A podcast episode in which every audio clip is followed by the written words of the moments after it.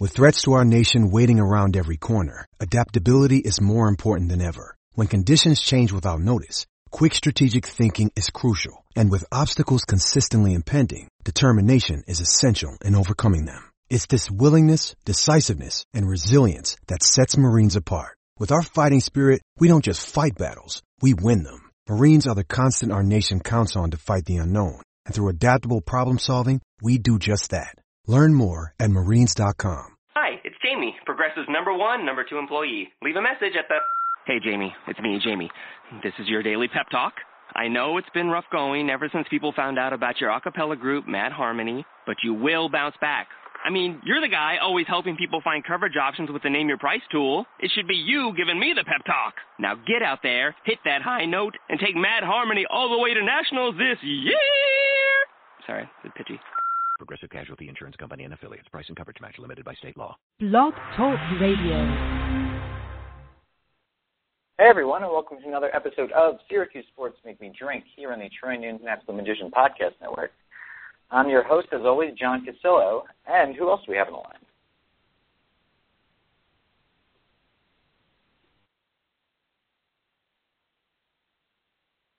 We had someone. I think it was Dan. Dan's calls drop sometimes, so we'll give him a few minutes to call back in. But that said, um, a lot going on in the Syracuse world, uh, considering this is the off season. Wait, is that Dan?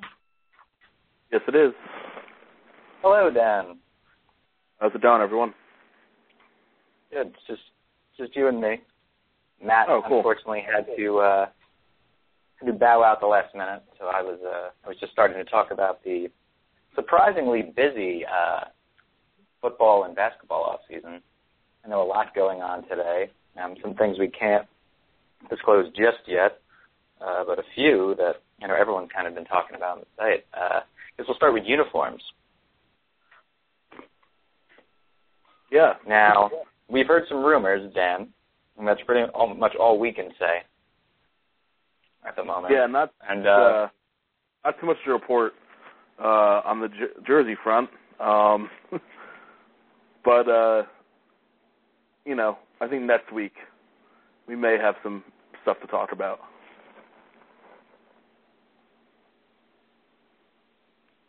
yeah, I mean, from from rumors I've heard, I've heard really pretty much like all over the map in terms of what we can expect. I know what I wrote about as speculation a few weeks ago.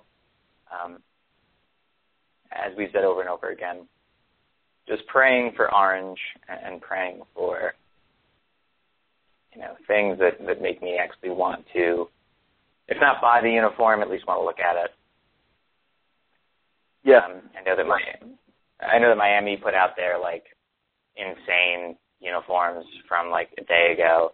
Florida State decided to uh, you know fix something that wasn't broken. Uh, last I week, Florida State. I thought they they didn't really change all that much, but I thought what they added was kind of neat and kind of made them a little more like I don't know. It added a lot, a lot of uniqueness. Although they probably didn't need to be changed, but I didn't think they like overhauled it to the point where people. I don't know what their fan base thinks about them. I haven't looked, but I don't know. I kind of like the Florida State ones. I, I haven't looked enough at the Miami ones to really pass judgment. I mean, Florida State fan base isn't exactly thrilled about them. Um, they're not overly like bent and out of shape as far as like the the typical like jersey we're going to see from them. Just your standard, um, you know, white and the standard uh, burgundy. I, I think where where they're kind of getting bent out of shape, and, and I don't blame them for this, is like the all gold look and the all burgundy look and the burgundy like matte burgundy helmet And the black and, and the uh, yeah the black jerseys especially. Like they're just not big fans uh, of the changes. I mean, it could have been much worse on the bright side, um, but um, on the on the other hand, you know, it is unfortunate to see you know Nike just messing with things for the sake of it. I do think at, athletics department wide is where I think the value in Florida State's um, remake comes. Uh, is just you know there's a there's a uniform use of the Seminole head. There's a uniform there's a you know uniform use of the uh, spear. Uh, a uniform use of just burgundy and gold in general. Um, and, and, and I think there is, is where the athletic department really, you know, gains um, a branding upper hand where they now have, you know, the same colors, the same marks everywhere. Yeah, um, I, I I enjoyed what they did. I thought the details were were neat, um, with like the little spear patterns and whatnot. Um, but I don't know. I, I you know a lot of the things like the, the alternate uniforms that we see. Um, ultimately, the athletic department kind of hears, or most athletic departments hear the what fans say. I mean, we saw what happened what happened with our basketball jerseys this year. Um, obviously, people didn't like the blue shorts and the orange tops, and we lost that game. It was our first loss. Shouldn't help. But I mean, a lot of people thought we would end up seeing the orange shorts or the you know other alternates, and those were quickly put into storage if they did this at all. So, I mean, if something isn't popular, the schools are going to know, uh, and they're going to probably quit. You know, maybe use them once and then send them away, or if they get popular, they'll put them on store shelves and sell the hell out of them. So, and that goes for Syracuse too. Whenever we do find out about the long rumored new jerseys, I mean, who knows how many different combos we'll have, but if you know there's something that the fan base is totally against, I mean, we'll probably see it once, but we might not see it twice. So, you know, just get through it, I guess. Agreed. And speaking of things that we're not going to see again, we do have plenty to talk about.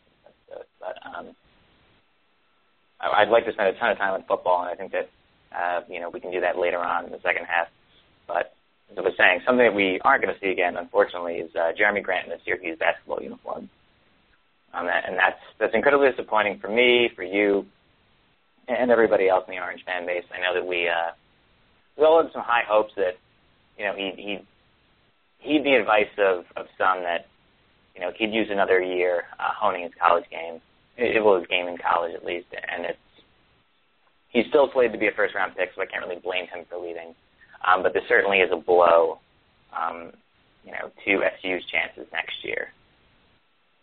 Yeah, I don't know. I think the I think we've pretty much moved past the, you know, if you're not a top five pick or whatever you could say thing. I think it's really become if you're going to be a first rounder, you're probably going to leave. I mean, look at some of the people who've left today. Isaiah Austin's leaving.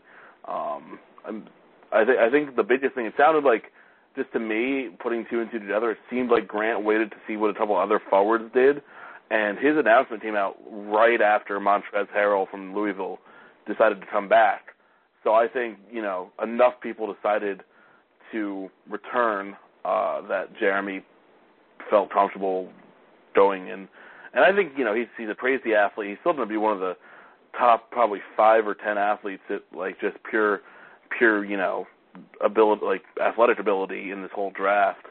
Um, even if his, you know, his jump shooting isn't there yet, or he's still developing his game, and you know, I really have a, tr- hard time blaming someone for taking an extra year of pay and an extra year towards his his uh his second contract. I mean, even if even if the uh there's a little bit of risk there, it's it's so hard to, to blame someone for leaving school to make millions when if we were their family member, we probably would have jumped on board with that immediately.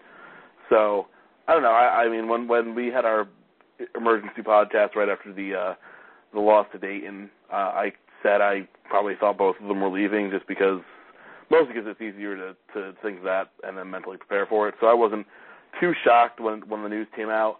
Um, it is disappointing, but I haven't been getting too worked up about the future of the team. I mean, that on paper it's going to be a rebuilding year, but there's so much talent that we've, as I said, you know, previously, there's so much talent on this team that we haven't even seen yet, like already here.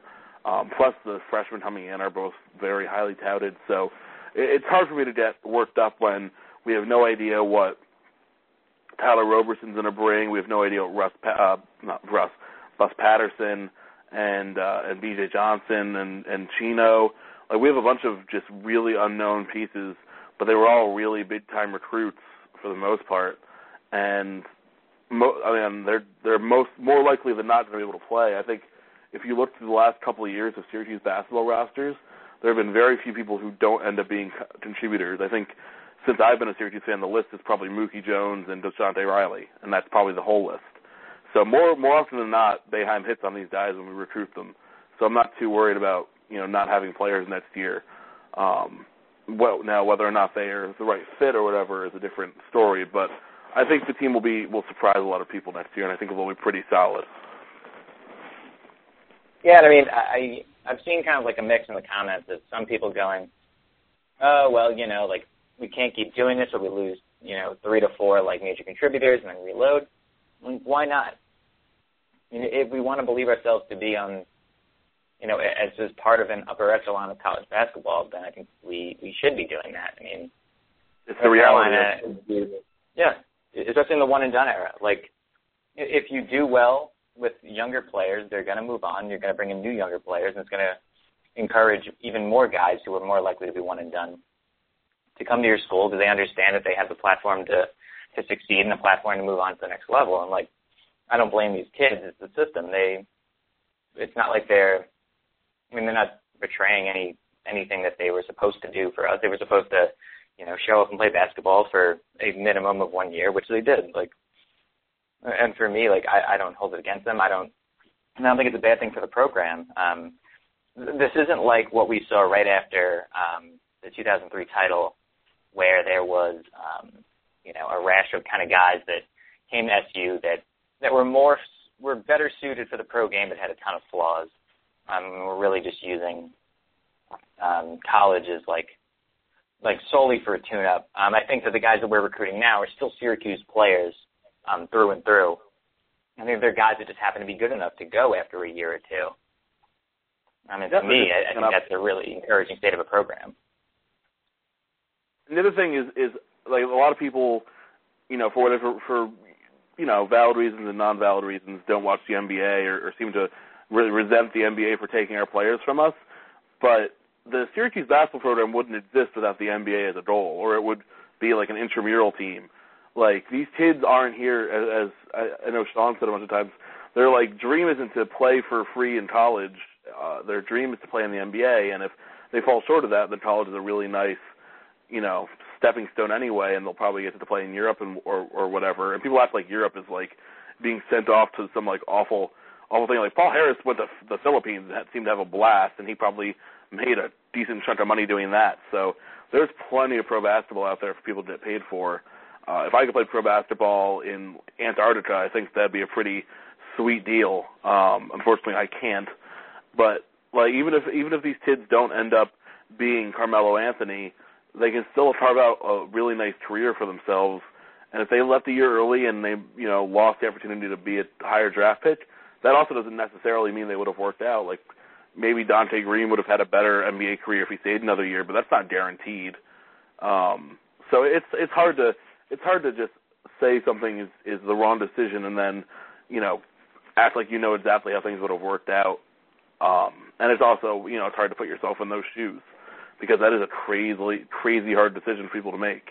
I'm sure you know Tyler and, and Jerami, even though you know Tyler left pretty soon after the season ended. I'm sure he had some some serious thoughts about staying at Syracuse. I mean, why wouldn't you? But ultimately, he probably made the right call to still most likely be a 12 to 15 pick, and he'll have a really good chance of of showing what he can do in the NBA.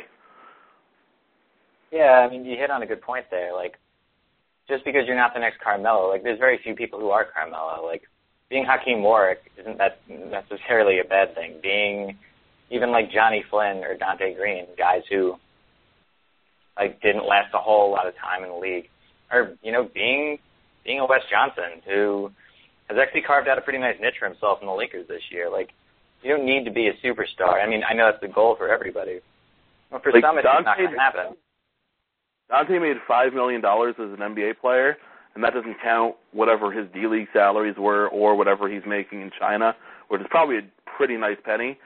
Uh, Hakim Warrick, who didn't have a great NBA career by any means, made, looking at Basketball Reference, which has a handy salary thing, um, it made over twenty-one million dollars as an NBA player.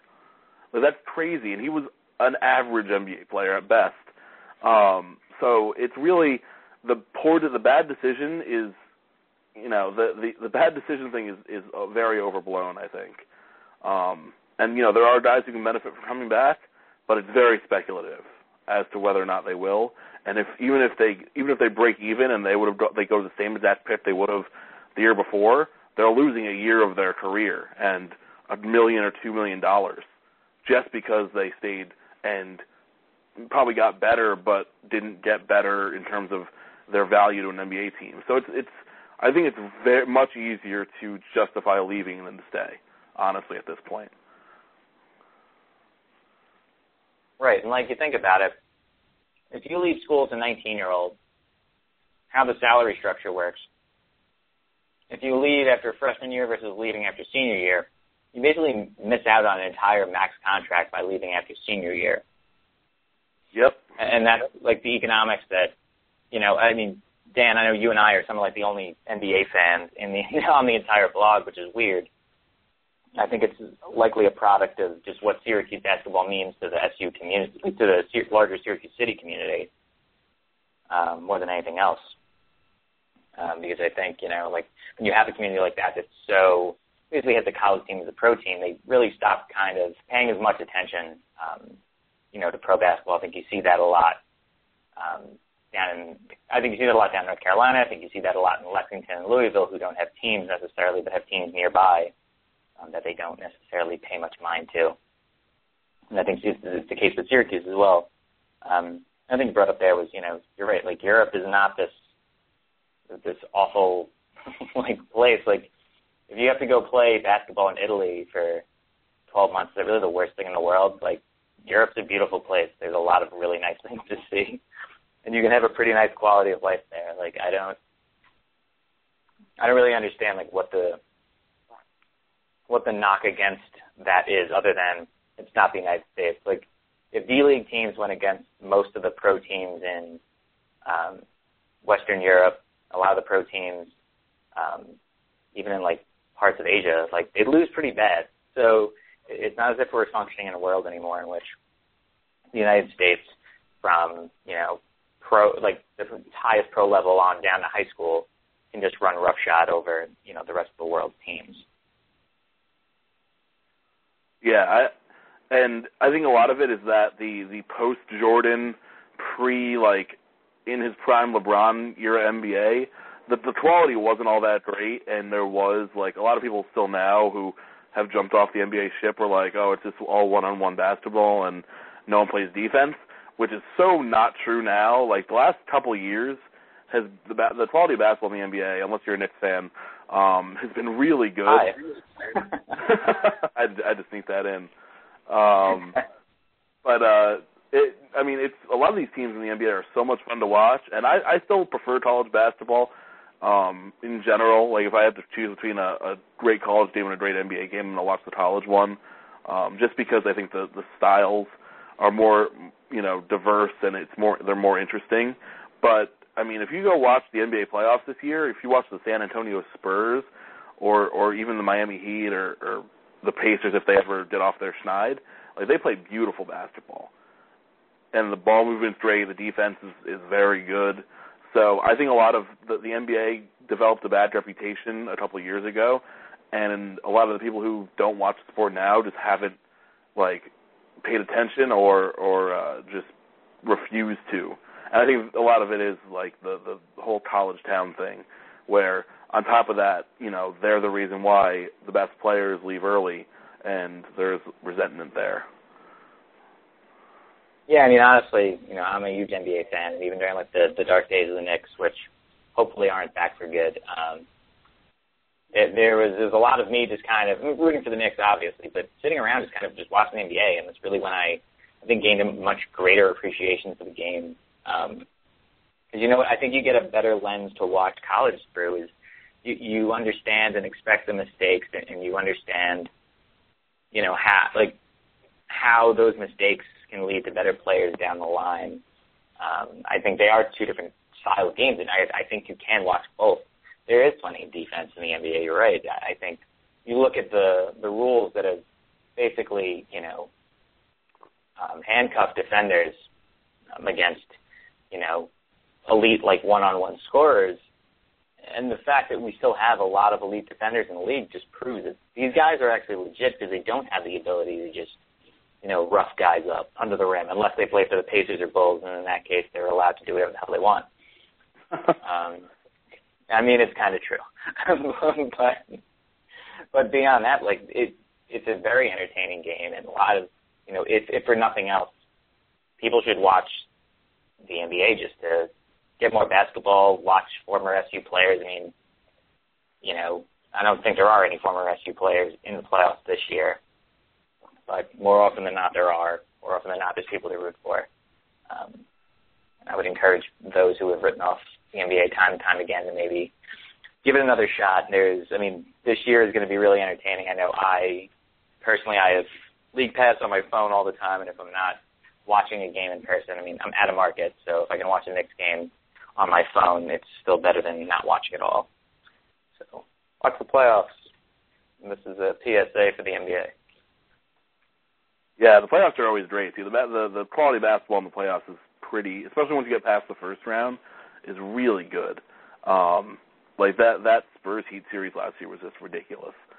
Um, it is unfortunate that we don't have any SU guys that are going to make the playoffs. That, but it is nice that the SU has finally gotten more than one good player. I mean, obviously Dion's had his issues, but he's performing well. He just needs to get out of the shadow of Kyrie Irving because apparently they have their beef.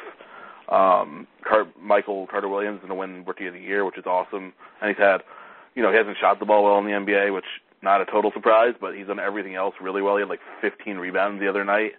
So we're we're getting some some pieces down there, and and hopefully Ennis and Durant are the next two who step in and, and can play right away. Yeah, I mean, I'm really curious to see uh, where they fit in. Like, I would love. I think Ennis would do wonders for Milwaukee, but I don't want him to go there because I feel like he's just going to break their hearts. And Grant, maybe the same thing. I I would love. I don't know. I have to really look at the rosters for next year and see who's moving where. Um, I would love Ennis to go somewhere where there's already an established starter at point guard where he can step in and play like 20 minutes a night, and so he can develop a little bit. Grant, I think, you know, he he's so explosive that I could see him being like a you know an energy guy off the bench right away. Um, you know, he both both need to add to their frames, but I think Jerami was you know is pretty well built for for the NBA style play. It's not like he's going to have to guard LeBron every day. He's like a freak. Um, there's plenty of other guys his size in the league, so I think they both have pretty bright NBA futures. And the whole players don't develop in the NBA thing is is also a massive overreach. Like plenty of people go to the NBA and, and break out pretty quickly, so uh, they they'll be fine, both of them. Um, and you know, I, I hope that Syracuse fans jump on board with supporting them because if Tyler Ennis becomes a star or Jerami Grant becomes a star, that only helps Syracuse. Oh, I completely agree. You know, I was gonna say while you were talking that I, I think that a great place for Ennis would be the Pelicans, but have even their point guard. well, yeah, I kind of went back and looked at the roster and I realized, eh, like there's just way too many guys on this team already that need the ball. I mean, between like Evans, Gordon, Holiday, and like Austin Rivers, is just way, way too much um, in terms of guard play. Oh, there, but in general, maybe not the best place uh, for him to go. If if Ennis is going to be a star in a league, um, oh. I, I'd like to see him. If he went to Orlando, I, I'd actually I, I'd actually be interested to watch that. Um, I would say he could go to Phoenix, um, hang out under Gortat for like another two years before he signs a massive deal somewhere else. Orlando's an interesting choice because then they can move Oladipo over to the two where he's more natural. It's a small backcourt, but I mean they could. It's probably makes a little more sense than than you know running Oladipo at the point guard because they really still don't know what they're doing with him. Oh no, and I mean Orlando's going to be a fun team to watch. It's just based on time. As always, I just kind of worry about the NBA. I mean, we're both fans of big market teams, um, so we don't necessarily have to be as concerned about this. But you look at like all these great players or soon to be great players on these like small market teams. I just think it's only a matter of time before they all leave, um, which is a shame. Uh, and unless you build up something like Oklahoma City or San Antonio, um, it does become increasingly difficult to hold on to talent. Like, and that's what Milwaukee's having a problem with. Know, obviously Orlando has a problem with Dwight Howard, and they had to scrap the whole team. Um, and I just think, you know, it's going to be interesting to see how how the next crop of small market teams um, with stars can kind of uh, hang around because I think, you know, people thought if anyone was going to stay, it was going to be LeBron in Cleveland. He obviously shot that idea in the face. Um, and then pretty much since then, uh, you haven't really seen um, those like non-top 20 to 25 markets um, hold on to any talent, which is, which is really a shame because I mean the NBA yes has always gotten by on a competitive imbalance, um, but I think the league if it wants to continue to grow toward um, the next level, which is probably overtaking Major League Baseball completely, is is getting that competitive balance and and finding you know more ways to to keep talent in smaller markets. Like in baseball and football, it doesn't really matter, and even in hockey, it doesn't really matter. Just in basketball, it's just always been this way, where you know the big markets have the best players, and that's it. I think the the most interesting team in that regard is going to be, you know, maybe not for the next couple of years, but Oklahoma City. I mean, we've already seen them ship away Harden for, um, you know, probably way too little. And I don't know that I mean, it seems like they get along well, but Durant and Westbrook still doesn't make all that much sense on paper to me uh, as like an ideal combo. And it'll be really interesting to see if if they can hang on to both of them for the long term because I feel like eventually they're just going to need to find somewhere to send Westbrook. If they're going to send Westbrook somewhere, they send they send him for an elite uh, distributor point guard. Oh yeah, I mean he, he like Durant needs a distributor. I mean, in an ideal world, Westbrook heads to Minnesota, and I mean some other combination of athletes. Like you could have Ibaka, Durant, and Rubio. Would, would I think would you just be absolutely gorgeous basketball on a nightly basis? That'd be interesting. Or you can go straight up Russell Westbrook for Rajon Rondo. See, I mean, I'm a Rondo hater, so I don't I know if I Rondo. would do that if I was Oklahoma City. They probably have to up something more, but Rondo is such a great like like his passing is just ridiculous.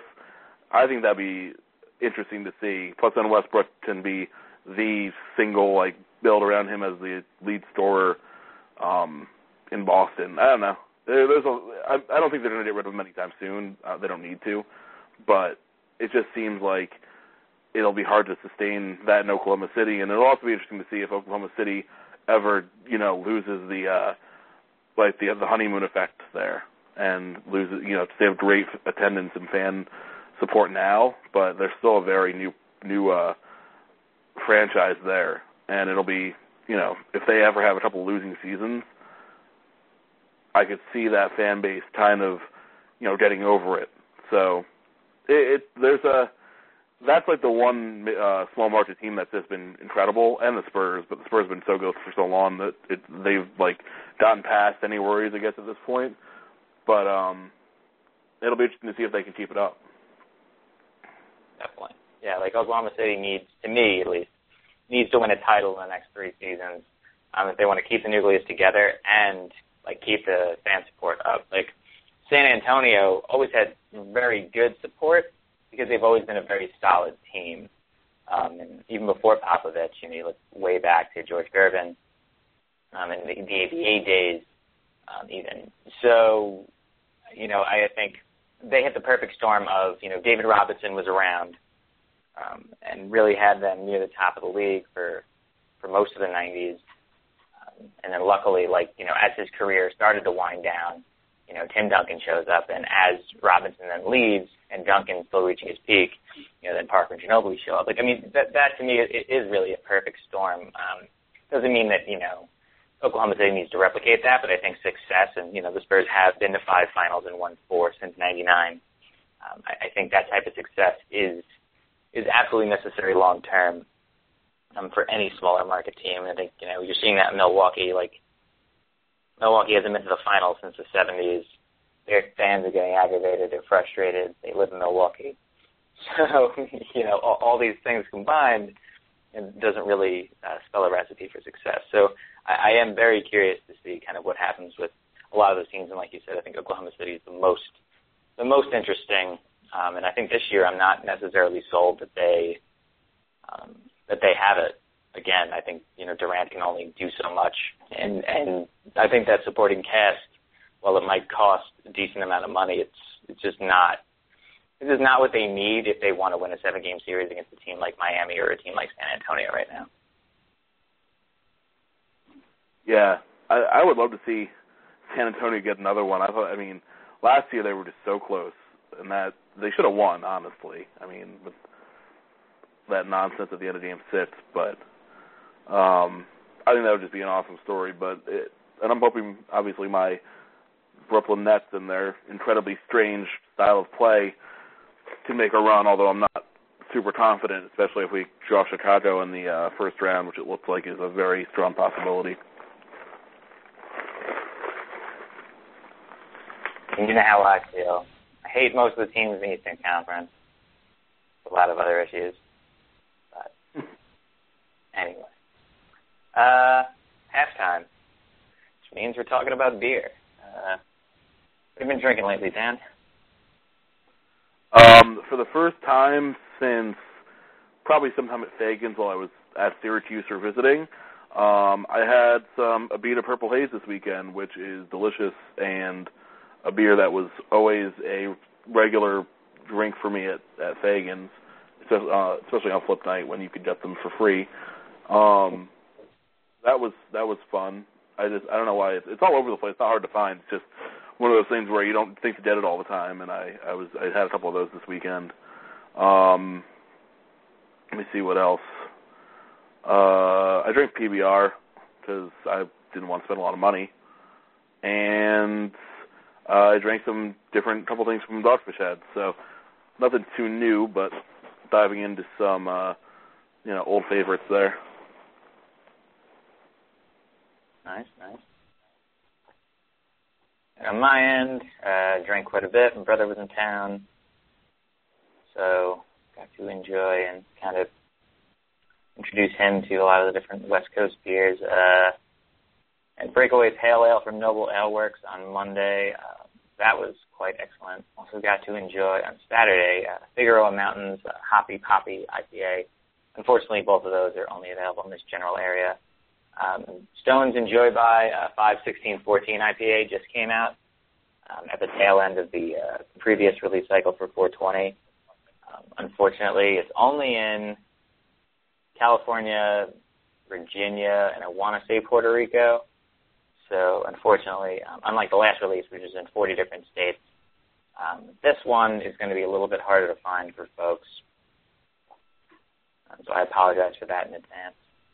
Um, also enjoyed a uh, Hop House uh, Belgian Pale from uh, from uh, Ommegang, which every listener should be able to uh, snag, and a uh, Thrill Seeker IPA from Beachwood. Drank a bunch of other stuff, but eh, don't really need to get into that. I just think it's too long of a list. I don't want to bore everybody. Drank plenty. Take a uh, few day hiatus before jumping back into things for the weekend. Very nice. Yep. Now the uh, the subject of the hour, uh, spring football. Obviously, outside of the uh, the first on-field look at uh, the new jerseys, we're going to be seeing um, a lot of the players and names um, and just situations that we've been really hearing a ton about um, throughout the last couple of weeks. So, Dan, I guess starting with the offense, uh, what's your big storyline uh, that, that you're going to be focused in on? Um, are there any players um, on the opposite side of the ball that you're really excited to see, really dreading kind of, you know, what you don't see from them? Um, I, I, it's going to be kind of a repeat because I wrote about this a couple weeks ago, but the offensive line, I think both has the potential to be the best it's been in a long time, but also the injuries are a major concern there, especially losing Kyle Knapp for the rest of his career, which is incredibly unfortunate. I think we talked about that last week. Um, but if they if they get up to you know healthy and get together this this year, maybe probably not this spring, but by fall camp and, and for opening day, I think the O line has a chance to be really good. Um, I've heard, you know, John Miller's supposed to be one of the breakout players of camp. Um, I, I like a lot of the things I saw from Michael Lasker last year. He was a little rough the first couple times he got thrown in there, but by the end of the season, he was a pretty productive player off the bench. Um, and then Trudo is just a road grader.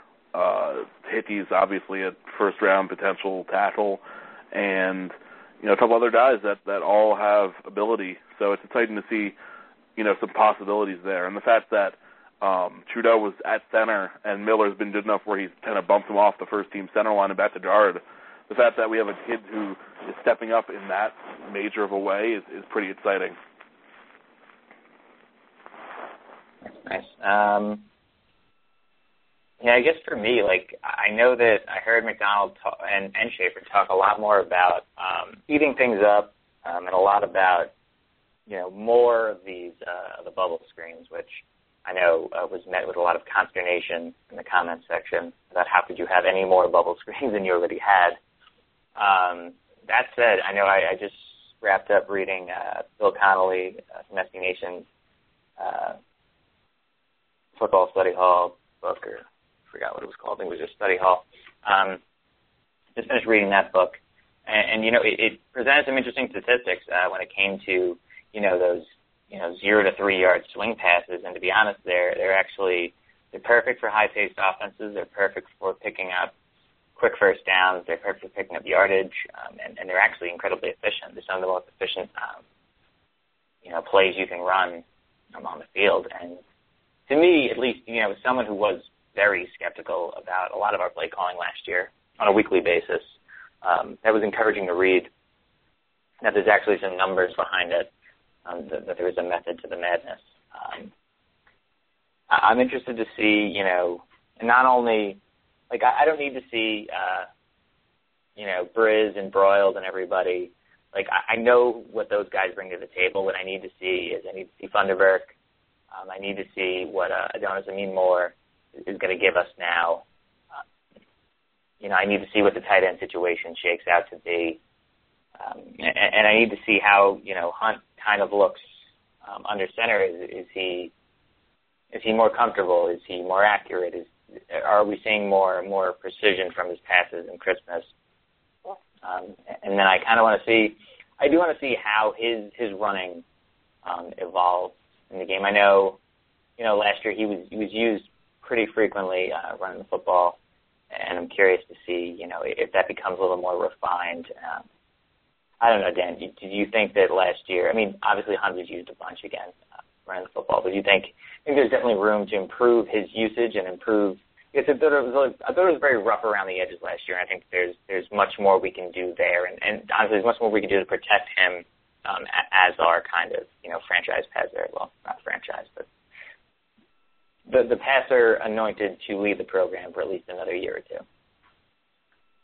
Um, yeah, I mean, definitely. I think um, I, the, the team seemed to really get comfortable with what he can do in the last two games, the bowl game and the BC game, and I think uh, they'll they'll probably. I mean, I think those two games he ran more than he usually did. So I, I'm I think the nice thing about Hunt is he's not a really fast guy. I know a lot of people were like, we had the 40 times a couple a year or two ago, and people were surprised he was one of like the slower quarterbacks on the roster. But he just kind of knows where he's going and how to maneuver the football field and and use his blockers. And I think um, maybe not as many design more designed runs necessarily, but I just giving him the freedom to scramble and the freedom to you know break plays off when he sees fit and I think a lot of that'll come with him being a better passer and being um, more cognizant of, of who's open and and the, what the reads are. And this fast-paced offense probably also helps that because things like the bubble screens that you brought up, um, really quick plays like that, and really quick plays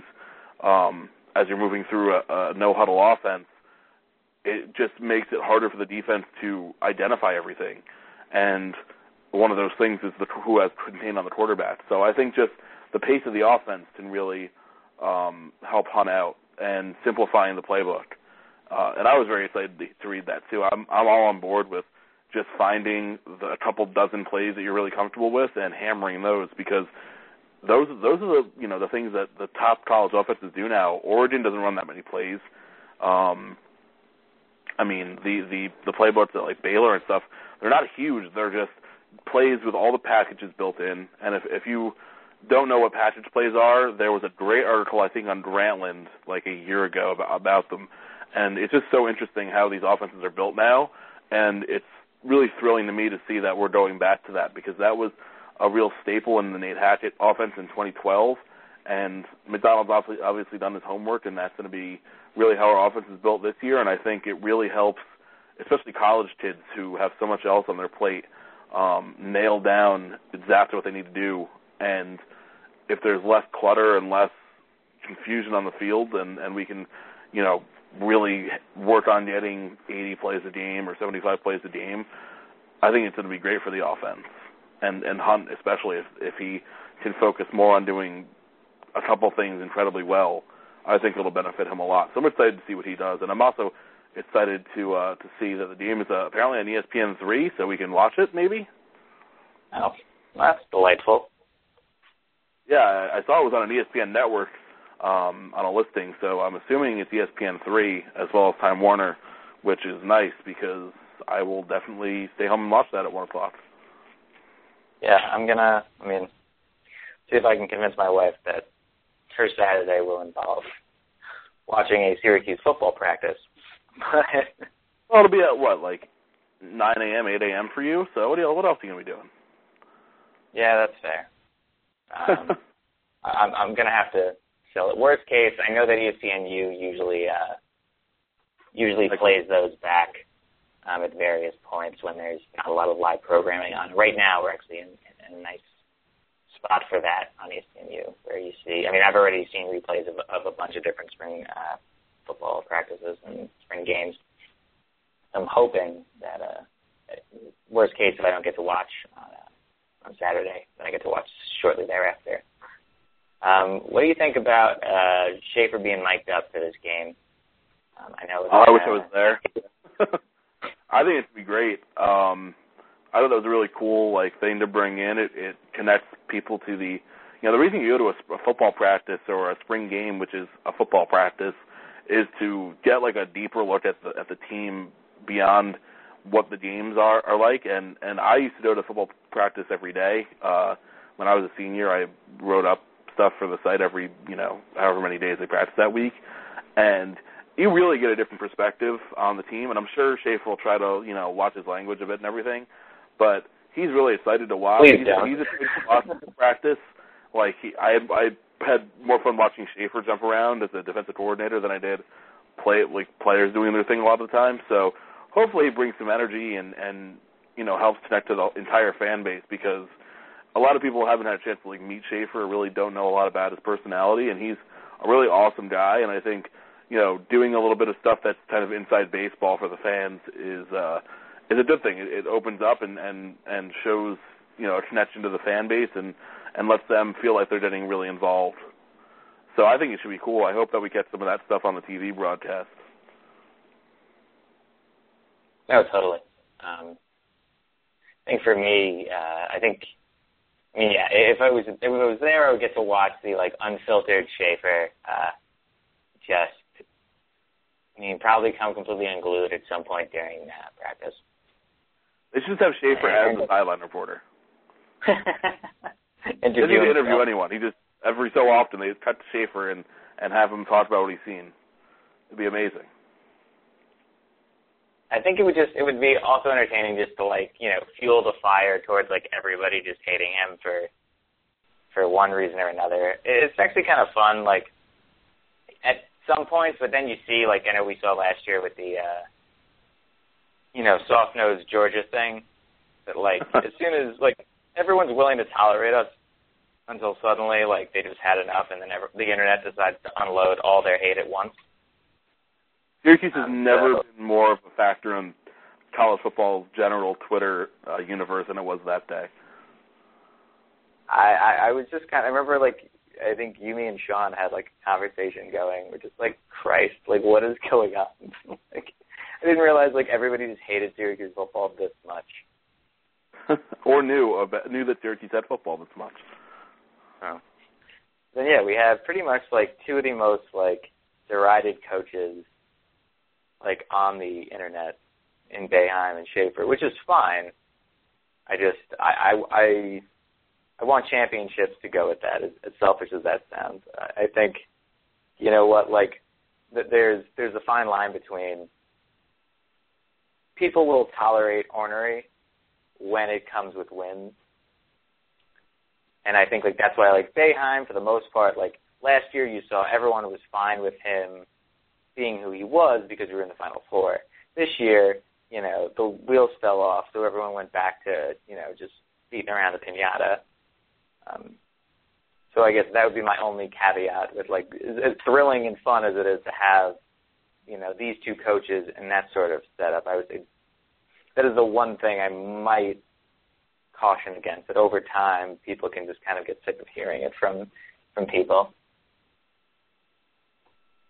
Yeah, I think I mean Boeheim I think has kind of earned it through through the years of being and not caring A and and B being so ornery, which is fine with me. He can do whatever he wants. Shafer uh, didn't real just got unlucky. Like because people don't pay attention to Syracuse football outside of our fan base, except for when he makes one tweet that wasn't that bad and curses out a big name programs coach uh, another time, which a which is probably not a thing that happens like infrequently. It's just he got caught that one time on camera.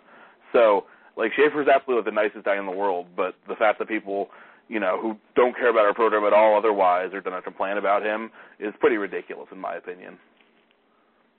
No, I am completely on board there. And then on the defensive end, um, and back to the team on the field, uh, we've kind of been dealing with a lot of injuries.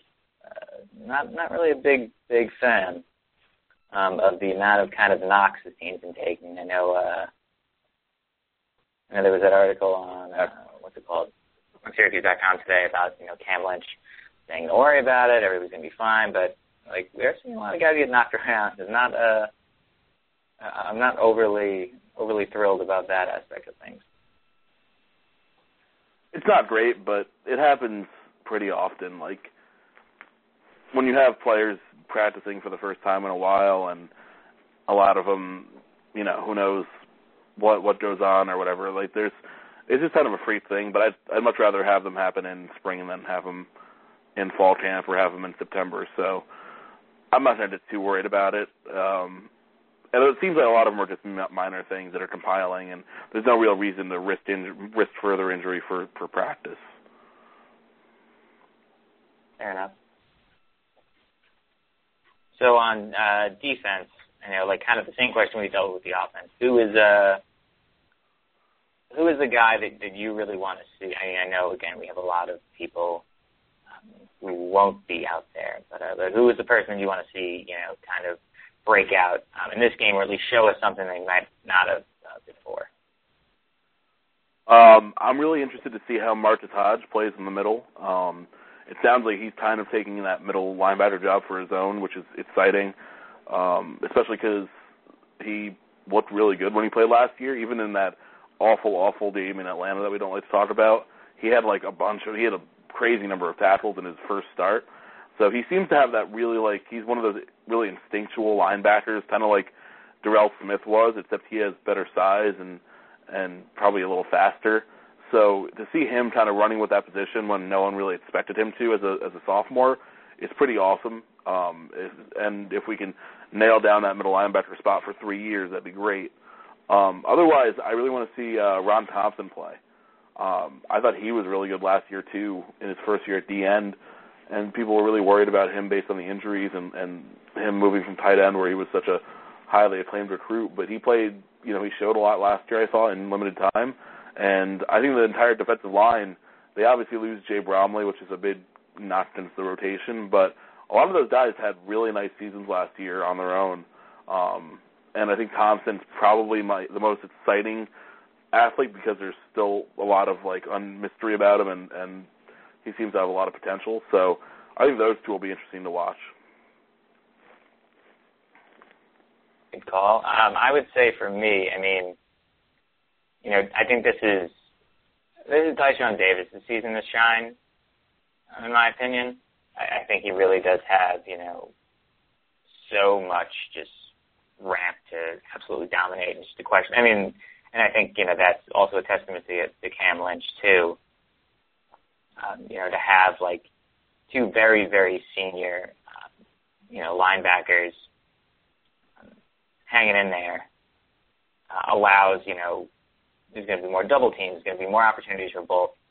Um, you know, to really kind of really kind of exploit some matchup problems um, against the defenses, and I'm excited to see that. Um, where I'm where I'm looking for something and like kind of anything, uh, and I think we can all agree here uh, is you know the secondary. I, I know that there's a lot of guys um, out, which doesn't really help matters. I know Reddish is out, and Whigham's dealt with some some injuries here and there. Eskridge is out. Um, but you know, seeing if a guy like uh, Ritchy Desir can step up um, and, and actually show us something, you know, maybe it's one of the freshmen uh, that jump in and do something. I, I just think that you know, if, if nothing else, I, I want to see. I mean, I don't want to see Hunt get picked off a ton um, in this game, but at the same time, I, I need to see. I need to see something from these uh, defensive backs. And I know, like, it can't get much worse than it did last year and I need I need to see some focus. I need to see some you know not getting beat on deep routes, keeping receivers in check. Um, that to me, I, I think is the big key for the defense. No matter what happens with the pass rush, no matter what happens with the linebacker, um, just getting getting some semblance of a secondary out there and looking like they know what they're doing would be very very ideal for me. Yeah, I don't know if this is going to be the best time to do that because like we're I don't think we have many secondary players playing at all on Saturday. So I know Eric Jackson's been like the rotation at corner, and and Eric Jackson is probably a great kid, and that's credit to the community. But he's not going to be a starting cornerback at Syracuse. So um, I really hope Hunt doesn't get picked off either. yeah, I mean, I, I guess that's the other issue is if if he keeps getting like if if Hunt doesn't look great against you know, kind of a patchwork defensive secondary. What, I mean, I'm gonna, I'm not gonna overreact, and I know you won't either, Dan. But but I'm curious to see what happens in the greater Syracuse-related internet if if he, you know, just can't seem to get it together against what effectively is like a B team D. Are you saying that Syracuse fans tend to overreact? Because I, I haven't noticed. I know, right? I mean, not that I'm, you know, entirely devoid of, of blame there either. And these things are these things are cyclical. I I have my moments just like everybody else, but uh, but no, I, I could definitely see I could definitely see a bit of a uh, bit of a shitstorm brewing if if for some reason Vine doesn't, uh, for some reason uh, Hunt doesn't show up and doesn't really, uh, you know, look like a world beater. And again, people need to stop, you know, diving into spring game attendance and what the team looks like spring game. Like nobody's going to empty out the entire playbook during a spring game, especially when ESPN pretty much televises all of them at this point. Um, you know, why let your why let you know your secrets and, and what you're working on and all that like reach the light of day when there's still so much time before the season. There's so much left to work on. Um, and I mean, I, I don't think we're any different than any other fan base. I think, you know, everyone has their wackos, everyone has their people that need to be, you know, talked in off a ledge. And and I, I I know we're going to be dealing with some of that after the game, but I just hope that what we can focus on, you know, some of the big things that we discussed, just like, you know, seeing if there are any contributors on defense we haven't really um, ID'd yet, seeing if there are, you know, seeing how this offense at least starts to come together um, in year two under George McDonald, and the offensive line, um, I think is going to be I think it can be a strength and it can be a lot of fun to watch. I think it's just a question of, you know, how fast can they all come together. Last year, um, I think Hunt was able to do what he did because of the depth we had at offensive line and the, and the experience that we had, you know, having all five starters in there for so long really kind of set the table for, for an experienced quarterback. And now that we have an experienced quarterback um, and an offensive line in flux, I'm curious to see if those things can balance each other out once again. That'd be nice.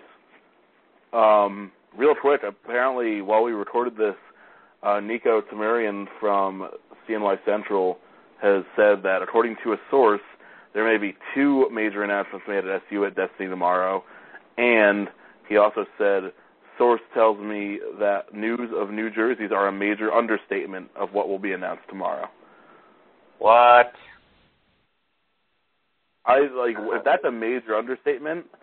I I don't know. I like I've been wondering why it's at Destiny. That doesn't make any sense if it's just jerseys. So we'll have to see. I'm I'm excited now. I'm excited, but what time is it at? Is it 2:45 tomorrow Eastern? 2:45 Eastern, yeah. Hmm. That's 11:45 my time. Yeah, I'll figure this out. Well, yeah, uh, that, and we also the last thing that we probably didn't touch on that we should is uh, Franklin Howard committing yesterday to the men's basketball program as the third member of the 2015 class. uh, I did see the tape, and I was a huge fan. He's he's he's a good player. He's um uh six four uh combo guard. He's probably more of a shooting guard at this point, but apparently he's been playing point guard and that's where the position he's trying to develop at and having a six four point guard would be nice. Um if he can play the one, it'd be really great that you know, if we can continue to add some depth there since we, it's been such an issue the last two years. Um, and assuming Caleb doesn't explode like Ennis did this year and doesn't go to the NBA right away, having two big recruits at the one uh, two years in a row would be nice, so we don't have to rely on freshmen. Um, but yeah, it's a good pickup, and and there's still a lot of room for that class. Um, with Rakeem graduating, um, you know, who knows how long we have Chris McCullough uh, because he's a really great talent. Um, who knows what happens with a lot of other people uh, between Coleman's injury and other people might blow up. Like we don't know what Roberson does this year. He could have a great year. Um, so there's there's still some room to go after big big recruits there. But Howard's a really nice jet. Uh, he shows us over Ohio State and a couple others. Um, kid from Virginia. So solid solid day to be orange. And I feel like like there was no fanfare for his selection, but really solid four star guy. Uh, and he'll be a, he should be a good one. Absolutely on board. Um, yeah, I like I said, I, I got to look at the tape briefly. I'm a really big fan. Um, you know, I I'm probably the worst person out of everybody that writes on the site to, to say that we need to walk back from the ledge. But but that said, I think we uh, I think football and basketball are in a much better place than uh, we're all willing to give credit to sometimes. Um, and it's exciting to see recruits like Howard. It's exciting to well, hopefully exciting to hear whatever news um, we're hearing tomorrow. Um, I know somebody mentioned uh, potential SU themed, like SU um, store in the mall, but I don't feel like that's big enough news to warrant. If that's like jerseys are a bigger so, now. I maybe I mean I jokingly said it on Twitter. Maybe like we're just gonna start playing football at Destiny. this is gonna be the new stadium. They're gonna like blow up the rally middle of the mall and put a field there, and it's just gonna be like shopping and football. the special announcement is that we finally built a Jim Boeheim statue. Dick Vitale is going to unveil it for all of us. All right. Well, on that note, uh, I guess we'll wrap things up here. Uh, thanks again for joining, Dan. Always appreciated. Yep. We'll talk soon, and hopefully this announcement isn't that we're. uh I don't know. I don't have a joke. I started one, but I don't have a punchline. Hopefully it's a good thing. Folding the football program. yes. Hopefully we are not folding the football program, but we are releasing new jerseys for that non-existent football program. Right. Well, on that note, then. Um, I'm John. That was Dan. Uh, you've been listening to Syracuse Sports Make Me Drink here on the Troy Nunes and Absolute Magician Podcast Network.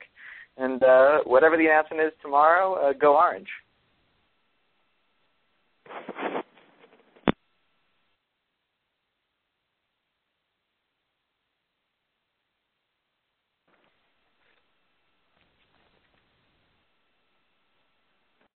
At Jared, we know devotion isn't a once a year occasion. And once the flowers have wilted and the chocolates have disappeared, you'll still want them to know how much you care. Dare to give a gift that lasts this Valentine's Day with our incredible selection of jewelry. From delicate rose gold to bold black diamonds, Jared has hundreds of pieces under $299 and exclusive collections you won't find anywhere else. Shop online or find a store near you at jared.com and dare to be devoted.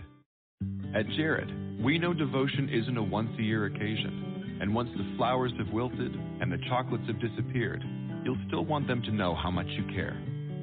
Dare to give a gift that lasts this Valentine's Day with our incredible selection of jewelry. From delicate rose gold to bold black diamonds, Jared has hundreds of pieces under $299 and exclusive collections you won't find anywhere else. Shop online or find a store near you at jared.com and dare to be devoted.